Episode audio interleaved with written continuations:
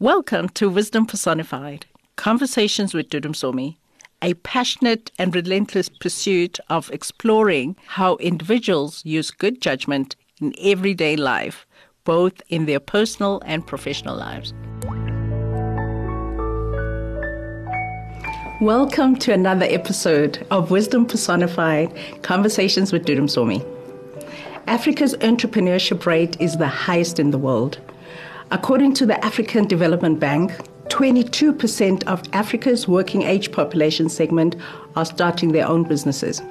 So, our hope as a continent and beyond, we can share wisdom with each other and inspire each other to expand the entrepreneurship sector that creates new products and services required in this fourth industrial revolution to absorb the 122 million new jobs that Africa needs by 2022. For this episode, I want to share just three wisdoms that I have learned about being an entrepreneur. An entrepreneur, in my definition, is a person who assumes the risk of starting a new business venture to produce goods or services for profit. I am aware that there are people that get their knickers in a twist attempting to change the academic definition of what an entrepreneur is. Looking down at entrepreneurs who do not have a certain number of full time employees, take much pleasure in pointing out who is self employed and who should not be called an entrepreneur. Really?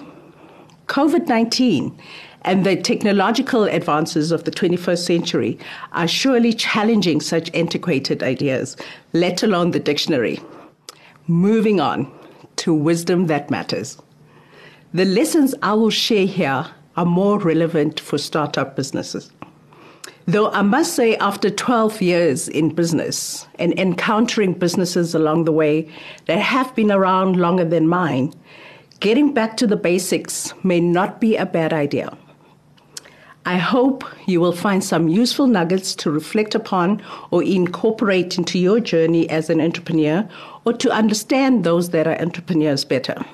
So, lesson number one have a personal vision for your life. Do not work just on your company's vision. This will be important as you spend time in the business. When times are hard, you will be tested. If you do not know where you want to go as a human being and what you stand for, you'll be swayed by anything and everything.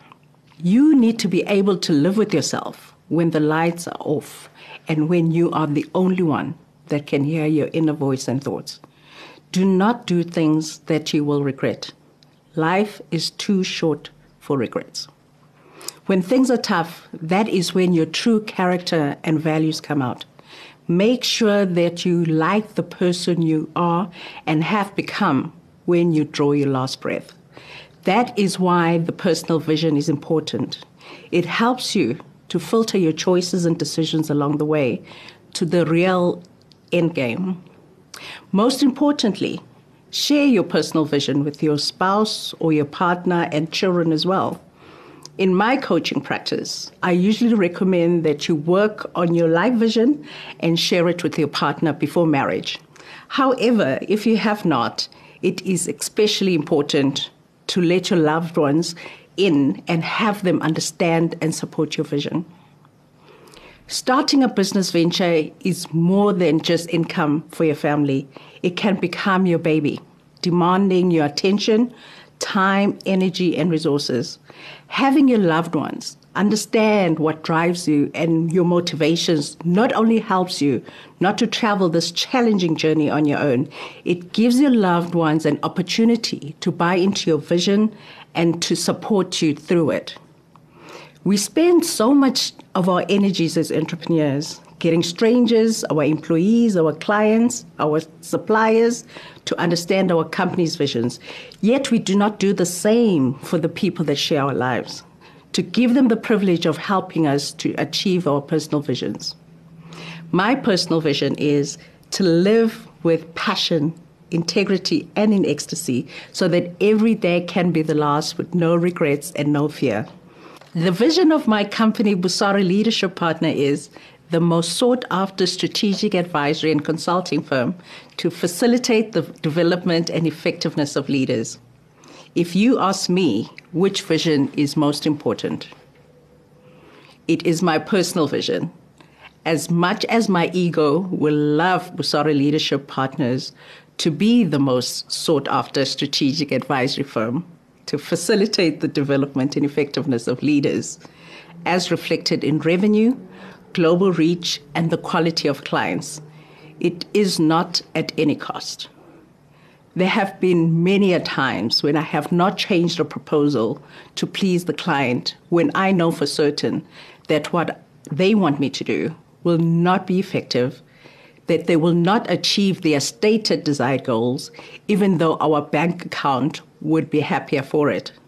It is damaging to the consulting industry when we chase money at any cost, show no spine, and have no respect for our own expertise. I have loved this quote from the moment I first read it. It says, What most people need to learn in life is to love people and use things instead of using people and loving things by Zelda Fitzgerald. In some instances, the money we make is not always a true reflection of how effective we are, how great, or indicative of the value we add, particularly to humankind. Lesson number two cash is queen. It is the lifeblood of a business. Cash is the money you receive when a client pays you and when you pay for expenses. It is not the number of clients and customers you have who have not paid yet. Many businesses have gone under due to non paying clients. It is rare that one gets revenue that exceeds one's costs in the first year of business, but it is not to say it cannot be done. Cash flow is not a theory, it is a reality. Cash flow is essentially the movement of money into and out of your business. It is the cycle of cash inflows and cash outflows that determine your business's solvency. As an MBA student, we heard about cash flow in accounting and in entrepreneurship we used to roll our eyes the way our lecturers emphasized its importance. You know the phrase, you may even be able to define it, and then you experience it. I do not think you can really be prepared for the experience.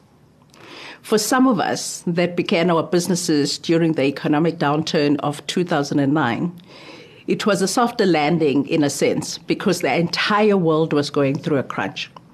During a recession, you do not only consider long sales cycles and seasonality, but you must consider your target markets ones as well. They look for gaps that you may not have seen. Each potential client who enters your business pipeline has a tremendous potential value to you. But until the money is in your bank account, they represent a cost. As a startup, it is not always possible to have cash inflows that exceed cash outflows. A critical skill for an entrepreneur needs to have is cash management. You can insource or outsource bookkeeping or accounting services, but as cash is the primary asset to pay your obligations on a regular basis, it is best to have some basic knowledge and control of the function. I am aware of businesses that do not prioritize their tax liabilities, where now they owe millions to SARS. It is an offense in law to not fulfill your tax obligations. It is compulsory for any business in South Africa to register for VAT if the income earned in any consecutive 12 month period exceeded or is likely to exceed 1 million. The other mistake entrepreneurs can also make is to use the VAT charged by their businesses as part of their cash flows. That money does not belong to the business.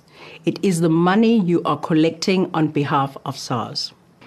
Lesson number three if you do not want to travel the entrepreneurship journey on your own, then choosing the right partner or partners is 95% of the work. This quote by Guy Kawasaki captures this sentiment perfectly. It says, Successful companies are started and made successful by at least two and usually more soulmates. It is particularly important that you share similar values and definitions of those values, work ethic, and have complementary management skills and styles and believe in conflict resolution, which will be needed at some point without believing that conflict is the end of the relationship. Constructive conflict is positive and creative. Always focus on the issue. Do not try to play the person. Aim to protect relationships rather than always being right. If you prefer not to have partners in the business, but work with other firms as associates, as my company, Busara Leadership Partners, does, the same principles of having similar values and work ethics applies. The age of islands is fast disappearing. During the boom times, there's usually money flowing everywhere. During lean times, we need to be smart in working with and through alliances. Ethics are crucial. Break the golden rule, you will be burnt, if not now, somewhere down the line. Being unethical is not a sustainable strategy to build a business.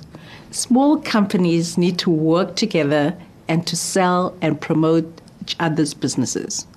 Work out referral fees where necessary.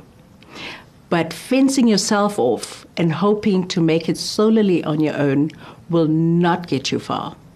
Even big corporates have entered the age of co-opetition, where they find areas of synergies with their competitors and work together to ensure their survival and growth. These are some of the wisdoms that I have learned in my 12 years as an entrepreneur. I would love to hear your thoughts on these three lessons but also share your wisdoms so we may all be enriched. Share your thoughts in the comments below the video.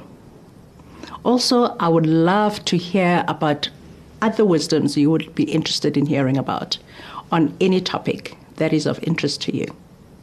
Until next time, thank you for making time for this episode of Wisdom Personified Conversations with Dudu Msomi. Thank you for listening to this episode of Wisdom Personified Conversations with Dudu Msomi. Please also like, follow, and subscribe to our channel and share the wisdom with your friends. I would love it if you could rate and review as well.